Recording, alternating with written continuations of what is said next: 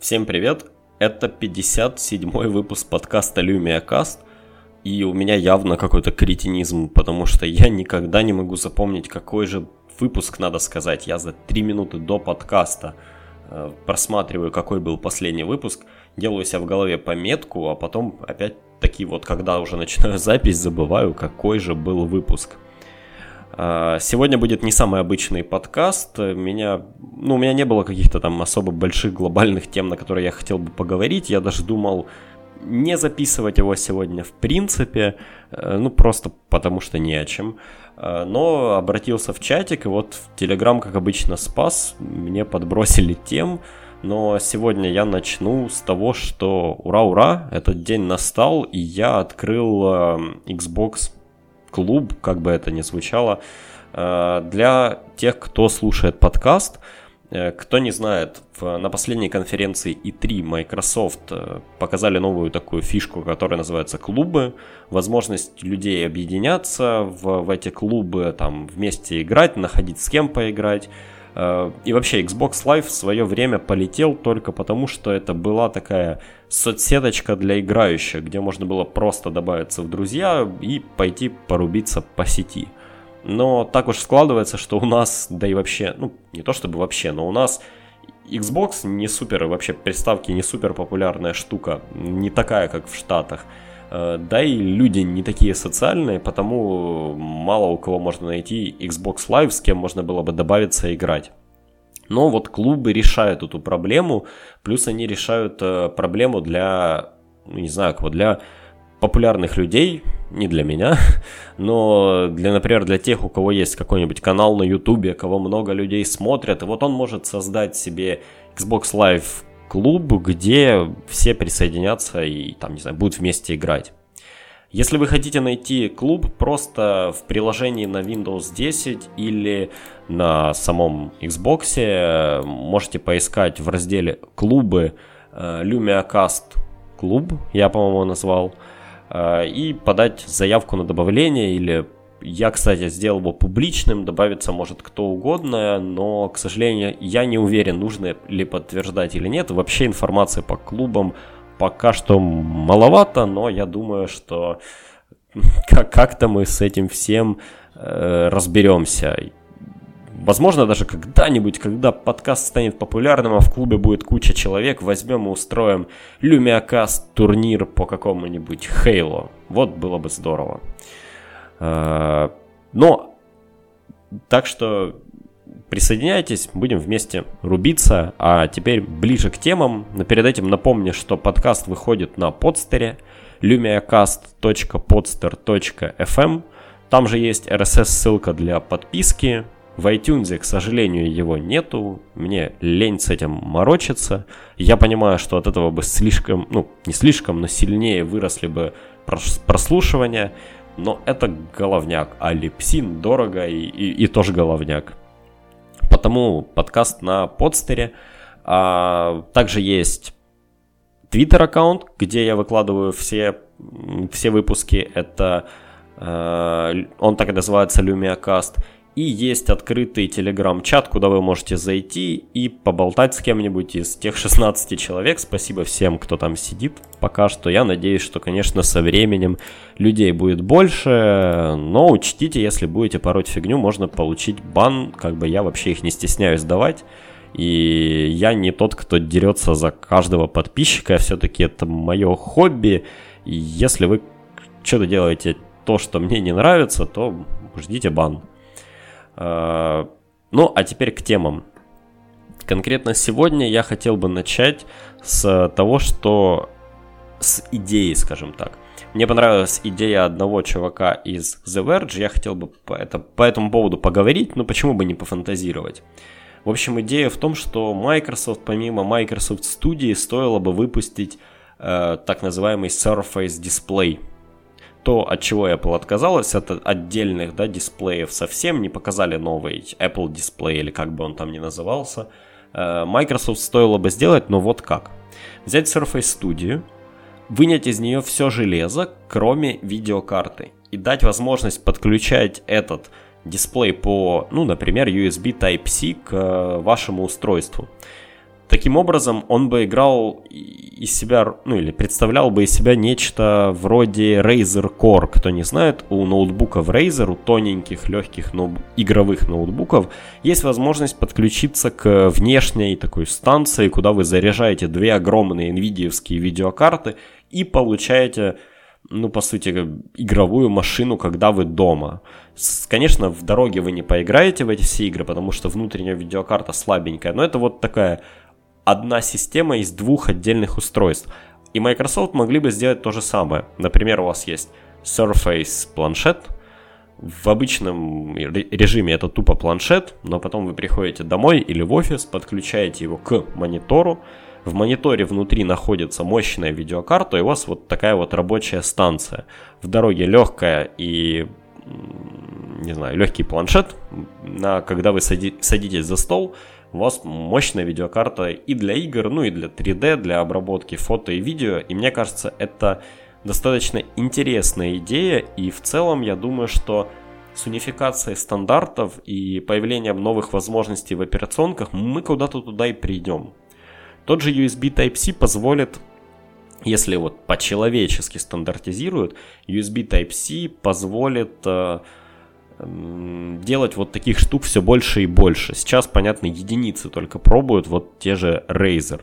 Но мне кажется, это интересная идея, которая также может ну, как-то ворваться в бизнес-среду, где не очень хотят тратиться на железки, а тут, например, будет небольшая станция, да, которая сама по себе ничего не умеет, кроме монитора и э, дополнительного железа, с, например, верификатором, который э, проверяет, что же к нему подключили, и если подключили ноутбук или, не знаю, даже тот же смартфон с континуум от сотрудника, то он ну, позволяет делать чего-то там больше, или у него внутри есть какой-нибудь слабенький атом, атом процессора, подключив телефон, вы как бы берете рендеринг э, картинки на смартфон, с, с континуумом, ну, на ту же какую-нибудь 950 XL Lumia, а за счет процессора x86 атома можете запускать x86 приложение. Конечно же, это сейчас вообще все фантастика, я так из головы выдумываю, скорее всего, этого не будет в таком именно виде, но я думаю, что к чему-то вот такому, ну, скажем, полумодульному мы в итоге и придем, и я бы хотел этого. Мне такие решения почему-то импонируют, хотя и странно, это вроде как больше устройств, но с другой стороны, если вам не надо, и вам хватает просто маленького и легкого устройства, то у вас есть такой выбор. Если вам нужно суперпроизводительное решение, то вы просто еще к нему докупаете какую-то суперпроизводительную внешнюю видеокарту, соединенную путем достаточно быстрого USB Type-C как бы там вы это ни называли, Thunderbolt 3 соединения. В общем, вот такая вот идея. Она, конечно, на тему подкаста совсем не тянет, но я подумал, что поделиться стоит. Но что сами сегодня, не сегодня, а вообще пользователи просили, э, ну, конечно же, я не могу не сказать, что просили попробовать рассказать, что я думаю о теме, почему Microsoft до сих пор вообще не перестает что-то делать с Windows Mobile, ну, вроде как смартфоны-то они не выпускают, а ну, почему не закроют операционку? Я думаю, простая причина в том, что, ну, причина А, скажем так, в том, что нет смысла ее закрывать. Ну, откровенно, а что это им даст? Э, они же не тратятся там на супер поддержку, еще что-то такое. Э, закрыть э, ее, это опять же плохой пиар для Microsoft, это будет везде в сети. И с этой точки зрения им проще держать э, Windows 10 Mobile, ну, хоть на каком-то там плаву, может где-то там с партнерами о чем-то говорить, но закрывать не имеет смысла. Вторая, ну, как бы причина в том, и она не такая как бы гнусная, скажем так, но и она, она достаточно правдивая. Это их экосистема именно разработческая. Сейчас Microsoft просто безумную дорогу прошли до того, чтобы сделать один API э, для разработчиков на все устройства, там, для Xbox, для PC, для смартфонов, умудриться придумать такой UI, чтобы он ну, достаточно просто был масштабируемый, да, не придумывать каждый элемент, скажем так, расширяемый, а сами элементы задумать так и их компоновку, чтобы это можно было легко адаптировать под разные мониторы, причем ну не просто тянуть, а использовать пространство эффективно. В общем, это большой-большой труд. И вот эта вся идея универсальных приложений, она сильно проигрывает, если в ней нету мобильной составляющей. Просто тогда не очень понятно, что под что адаптировать. Ну, написали на PC и все. А если нету мобильного, то и бог с ним. А, третья причина – это сам континуум. Как мне кажется, Microsoft ставят на эту технологию. Э, она для них интересна с точки зрения бизнеса, она с них, э, для них интересна с точки зрения разработчиков и, в принципе, ARM-архитектуры. Microsoft понимает, что они недо, недооценили ARM в свое время, а x86 сейчас – не может соперничать с ARM по энергопотреблению. Ну, то есть сделать смартфон на x86 даже самом-самом слабом атоме достаточно проблематично, ну, плюс это все-таки такой достаточно не маленький чип – а при этом сделать смартфон на ARM каком-нибудь Snapdragon 800, да, это любой второй китаец может. И работает это все, и уже достаточно отточено.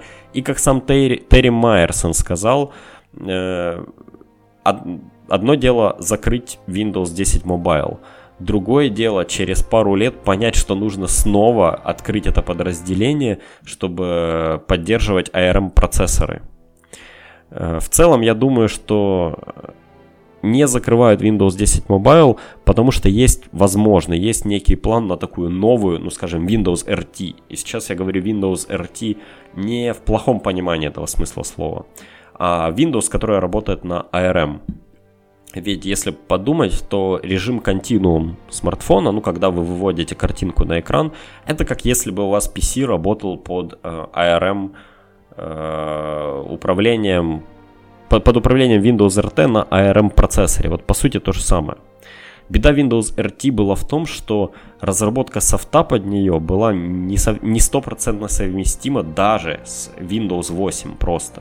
То есть мало того, что в тот момент разрабатывать софт на Windows 8 и Windows Phone 8 это было две разные вещи. Похожие, да, но разные так еще и на ARM это была еще одна, э, простите, на RT это была еще одна сущность. Сейчас же это все одно и то же, так еще и Xbox туда до кучи довалите. И мне кажется, Microsoft э, они всегда пытались сделать какой-то такой относительно универсальный софт. Ну, даже та же Windows, она изначально никогда не точилась под какое-то железо и ставилась и, и у тех производителей, и у этих. Конечно же, это всегда потеря в стабильности, но это такой был всегда путь Microsoft. И я думаю, что сейчас с унификацией платформы Microsoft очень-очень сильно в, заинтересована в ARM. Потому что это, во-первых, возможность сделать более дешевые э, те же ноутбуки, э, устройства для партнеров, которые будут продавать их потом в школы, в не очень критические места в офисах и так далее и тому подобное.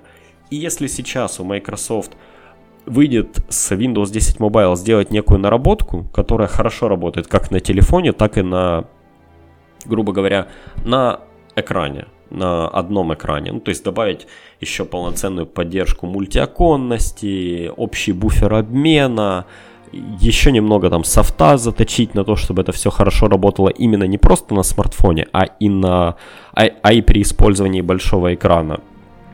Плюс, если производители ARM процессоров там еще чуть-чуть поднапрягутся, и, например, то, что мы получали в Snapdragon 810, который еще год назад был безумно дорогим, безумно мощным, грелся, мы получим, ну, в каком-нибудь там Snapdragon 600, не знаю, 25. То есть уже в среднеценовом Snapdragon, который можно поставить чуть ли не везде то тогда есть у Microsoft есть шанс того, что они вот смогут куда-нибудь протолкнуть эти легкие ARM ноутбуки на Windows. Ну, такие, по сути, конкуренты Chromebook.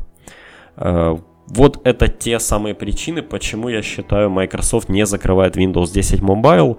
Плюс э, явно есть план на новые смартфоны от подразделения Surface. Это уже даже не секрет, они есть, и если я так, ну, я как бы слушаю там и Windows Central, и Mary Jo Foley, и э, Windows Weekly, И вот сама Мэри Джо Фолли говорила, что у нее есть некое ощущение того, что Microsoft сейчас специально включили заднюю для того, чтобы остановиться, для того, чтобы немножко отойти в сторонку от э, такого плохого пиара. Ну ведь, если вспомнить, то что бы ни делали Microsoft с смартфонами в последнее время, это всегда упиралось в негатив. Э, да, были действительно негативные вещи часто, они не без этого. Я, например, тоже не очень люблю текущие флагманы 950, 950 XL, даже вот недавно у меня была возможность буквально вчера прикупить себе один из них с док-станцией за там безумные 350 долларов, и я все равно не побежал в магазин. Вот как-то так. Э, потому что мне кажется, это ну как-то ну, как- как-то они немного, что ли, не дотягивают до флагмана, ну, чисто внешне или имиджево, или, ну, чего-то мне у них не хватает, и мне 650 Lumia, с которой я хожу в руках, намного приятнее ощущается, чем флагманские устройства. Вот это вот реальный негатив от их флагманов. Но было также много негатива, ну, такого ни о чем, скажем так. Э, необоснованного, я бы даже сказал.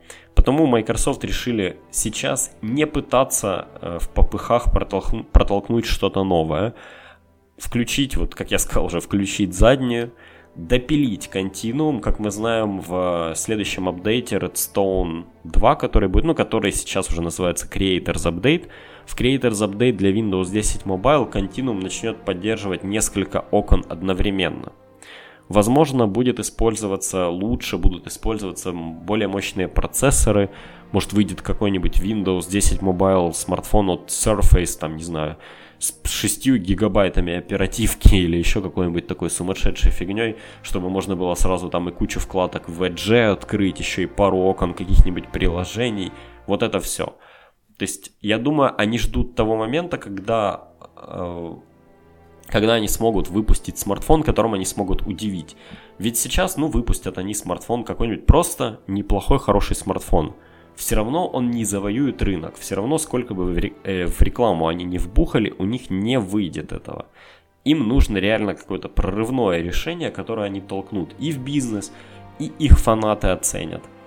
Э, с другой же стороны, они сильно рискуют э, задержать это все до, тех, до того времени, когда Windows Mobile уже вообще умрет в головах у людей.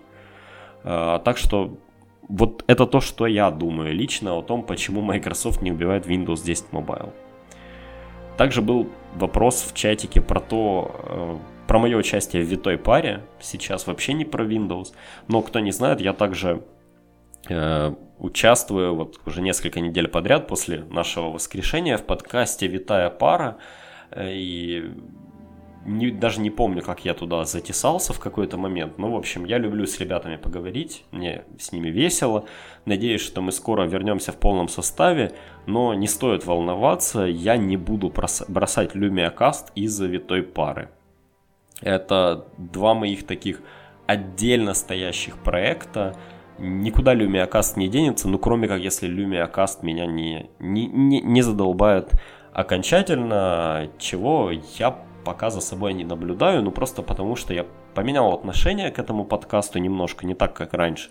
Раньше я таки пытался его везде, не знаю, где только можно проталкивать, и очень волновался за прослушивание, их количество. Меня сильно напрягало то, что Э, прослушивания не растут, я понимал, что надо как-то заморачиваться с iTunes, а сейчас я думаю, что вот даже те люди, которые меня слушают, хоть вас и немного, но это какие-никакие фанаты, плюс мне интересно об этом говорить, мне интересно вести этот подкаст, и, ну, даже если, не знаю, даже если всего там 20 человек будет слушать, я все равно буду записываться, вне зависимости от э, не знаю, от, от того, сколько людей слушает и насколько я там где-то в каких-то кругах популярен или нет. Правда, извините, если уж говорить не о чем, или я очень устал, или мне очень лень, то я могу пропустить серию другую, э, но это не по той причине, что что-то куда-то закрывается. Э, но вернемся более к техническим вопросам. Также было два смежных вопроса по поводу OneNote против Evernote – и Todoist против Wunderlist. Я вообще не очень хорош именно в таком лоб в лоб сравнении э, каких-либо продуктов. Э, я думаю, что каждый выбирает сам для себя, что же ему все-таки все-таки удобнее. А тут еще и немножко странные продукты, к которым я никак не могу выработать отношения. Но давайте вернемся к OneNote, к Evernote. Э, оба представляют из себя, по сути, такие заменители записных книжек, да, электронные. Причем OneNote к этому стремится по полной программе. У них даже структура э, хранения и всего остального, она ближе к блокнотам. А, ведь как построено у них это? У них есть страница, на которой вы ведете заметку, заметки, ну, допу- ладно, а, представьте себе страницу в блокноте. А, эта страница находится внутри раздела, и разделы находятся внутри вашей записной книжки, которых у вас может быть много. В Evernote же у вас есть, по сути, страница. Страница находится в блокноте, а блокноты между собой группируются в, э, в группы блокнотов, назовем их так, я не очень помню, как это называется. Ну и таких групп блокнотов может быть несколько. То есть сама э, градация или как разделение ваших э, записок, она примерно одинаковая даже не примерно одинаковая, она одинаковая. Но в свое время я думал перейти на Evernote, и я не нашел, как сделать вот эту группировку. Я даже не знал, что она существует, думал, она как бы не подразумевается. Но ее можно сделать, если просто перетянуть один блокнот на другой. Честно говоря, это было как-то неинтуитивно, нигде не обозначалось, что есть какие-то группировки. Ну, наверное, я мог бы загуглить, но вот чисто в смысле UI как-то OneNote выглядит логичным, хотя оба сильно перегружены. С другой же стороны, Evernote мне нравится больше простотой самих заметок. Каждая заметка это по сути просто текст подряд, ну как если бы у вас был Word документик какой-то. В OneNote и э, OneNote считает это одной из своих э, фишек и таких, как бы это сказать, э, ну, в общем, особенностей, которые нравятся пользователям, и это действительно многим нравится, это то, что на одной странице, по сути, у вас может быть несколько заметок, и они такие, как Представьте себе, если вы бы писали на маленьких клочках бумаги и клеили это все на страницу в разные места и соединяли там стрелочками, пометочками какими-то. Вот, вот это все выглядит, э, вот так это все выглядит в OneNote. Э, но так уж сложилось, что я свои мысли структурирую, ну как-то что ли, большими объемами или не отвлекаюсь, пытаюсь их э, именно выкладывать в форме некого документа, потому мне вот это разделение не важно. Хотя оно же позволяет, например, делать э, рукописные заметки поверх печатных, соединять все это с графиками, вот с этим всем. Э, хотя, если я правильно помню, Evernote тоже поддерживает э, рукописные заметки. Э, ну, правда, немножко иначе. Но, э, простите, пришлось немножко прерваться. Как бы там ни было, если даже отбросить в сторону сложности там или несложности и разницу, скорее разницу в том, как э, ведутся заметки в той или иной записной книжке, мне всегда они казалось, они казались сильно, ну что ли, перегруженными. Те же Evernote постоянно говорят о том, что они такая некая вторая память, вы должны все свои там вещи какие-то, которые хотите запомнить, например, из реального мира, фотографировать и сохранять в Evernote. Вот, вот что-то такое что для меня всегда казалось странным. Но если я вижу объявление и там номер телефона, то, господи, я запишу этот номер телефона, зачем мне его фотографировать? И подход тех же Google Keep, где заметки такие очень и очень простые, он мне казался всегда более понятным. Я редко веду вот прямо такие большие сложные заметки. Хотя это было до тех пор, пока я серьезно не начал проходить различного рода курсы, еще что-то такое, вести именно заметки по курсам в виде лекций. Ну и чисто мое такое предпочтение э, это OneNote для именно ведения лекций. Ну, потому что можно что-то и от руки набросать, можно даже не знаю, как это объяснить. Ну, скажем, я привык все структурировать э, при помощи инструментов, доступных в Word, а они же доступны и в OneNote. Плюс до поры до времени они шли рука, рука об руку в плане цены, ну то есть Evernote был по сути бесплатным. А, я помню, что плата взималась в, точнее как, вы могли купить VIP-версию или как бы она там у них не называлась, премиум-версию, только для того, чтобы синхронизировать заметки в режиме офлайн, а иначе вы видели только как бы заголовки и все, а могли засинхронить заметку только, ну, только если вы находились в сети, открывали ее, и она тут же затягивалась. Э, OneNote же позволяет засинхронизировать все ваши блокноты, затянуть их и иметь к ним офлайн доступ без того, чтобы открывать каждую заметку, и это бесплатно. Но с недавних пор Evernote э, ввели ужесточение в плане цены, и теперь у вас есть возможность использовать Evernote, э, именно приложение Evernote на смартфоне и на одном компьютере. Ну и если вы хотите больше устройств, или у вас там, например, еще планшет, или у вас там где-нибудь еще один компьютер, и там вам тоже очень нужен Evernote, придется заплатить, и, как мне кажется, это достаточно жестко, но стоит помнить, что веб-версия не стоит денег, потому, например, если у вас есть домашний ноутбук, рабочий ноутбук и э, смартфон, то вы можете обойтись приложением на одном из ноутбуков, веб-версией на другом и, собственно, приложением на смартфон. OneNote, в свою очередь, сейчас полностью бесплатен, то есть можете поставить любое приложение на Windows, ну, на Windows 10, можете поставить x86 приложение отдельно от офиса, это не обязательно. Э, приложение на смартфоны и вообще на все, по-моему, даже на BlackBerry, еще именно BlackBerry с BlackBerry OS есть. Э, так что тут никаких проблем. Единственное, что кто-то подметил ограничение, э, которое есть, это ограничение объема в OneDrive. Ну, и мне сложно представить, сколько занимают заметки. Я думаю, что если вы не будете записывать голос или вкладывать в заметки видео, то, наверное, вам хватит их надолго. Ну, в OneDrive сейчас, если я правильно помню, дают 5 гигабайт. Если вы пользовались раньше и не протупили кликнуть по ссылочке, то у вас что-то там вроде 15 гигабайт, если вы сторожил. Для тех, у кого есть офис, э, под подписка на офис, у меня она есть, у вас терабайт. Ну, то есть даже в самом минимальном варианте 5 гигабайт заметок это, по-моему, достаточно немало. Но ну, как бы там ни было, если вернуться к тому, что вот эти все заметки, они слишком сложные, большинству людей не нужны, мне кажется, что э, хорошие альтернативы для них, но если вам нужно просто что-то быстро запомнить, там, что сделать или как сделать, или где вы были, это туду списки такие маленькие заметочники.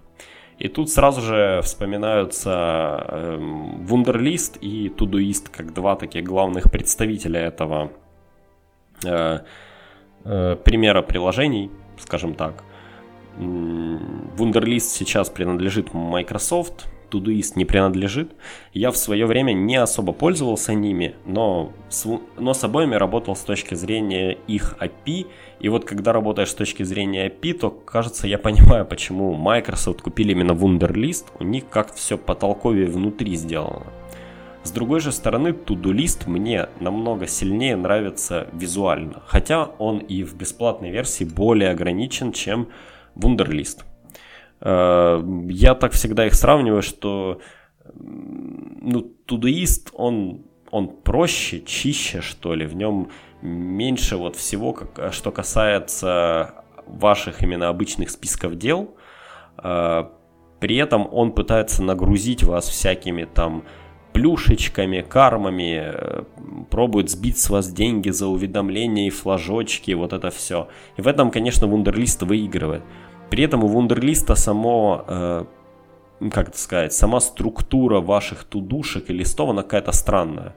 Э, есть списки, точнее, блин, тут даже сложно это объяснить, но вот само отображение в UI, оно не очень интуитивное. Есть списки, списки группируются в папки, опять же, просто перетягиванием, по-моему, я не уверен, что можно их так э, аккуратно погруппировать э, ну, какой-то более э, заточенной под кликание мышкой, менюшкой, не знаю, ужас, я уж сам путаюсь в словах.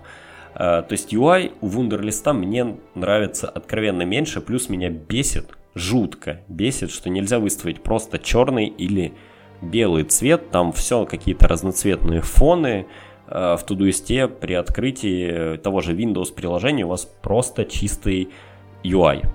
Еще одно преимущество Todoist это их э, фанатичная Windows команда, которая, правда, после выхода самого приложения достаточно быстро починила огромное количество багов и они же вот просто на отдельно от основной команды Todoist выпустили приложение Boards.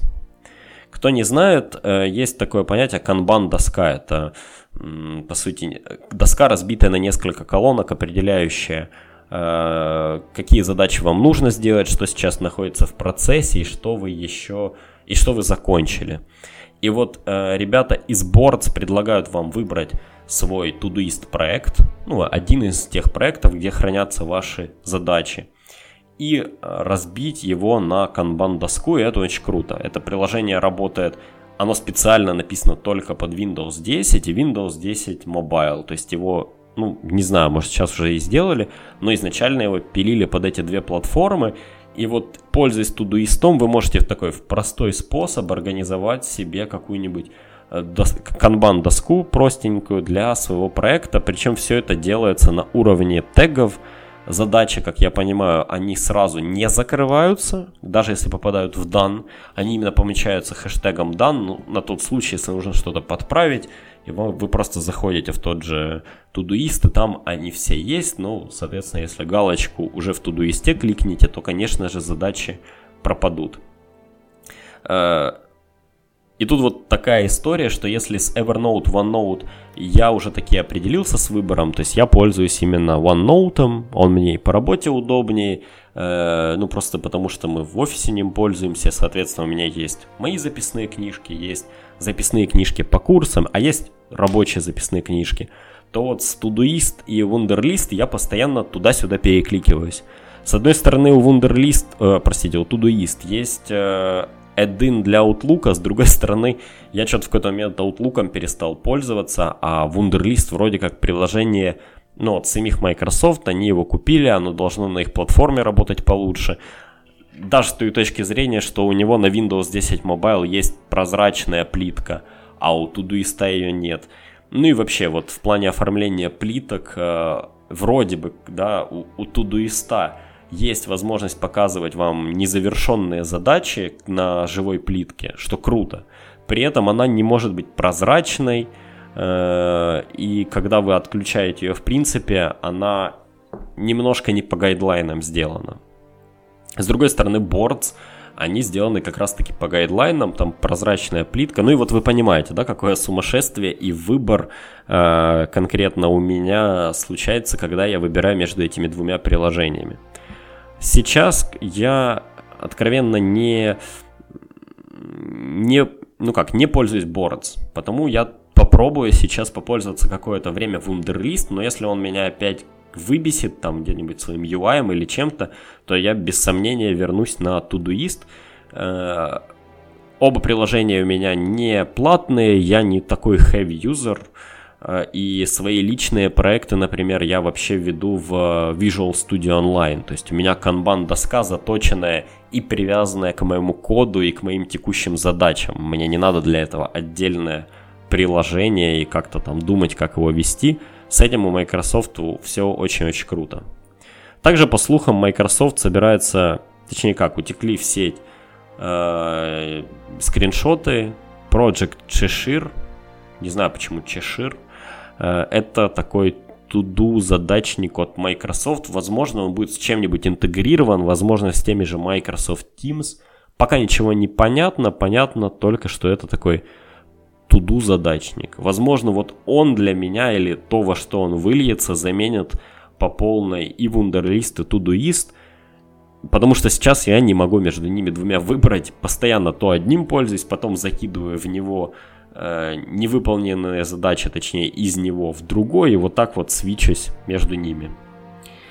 И это все, что я хотел сегодня вам рассказать. Спасибо, что слушали такой э, не очень формальный выпуск подкаста без такой темы. Если вы хотите, чтобы я о чем-то поговорил или о чем-то рассказал, пишите в Телеграм, в общий канал LumiaCast, либо же в Твиттере, либо вообще где бы вы меня там только не нашли. Еще раз спасибо, пока.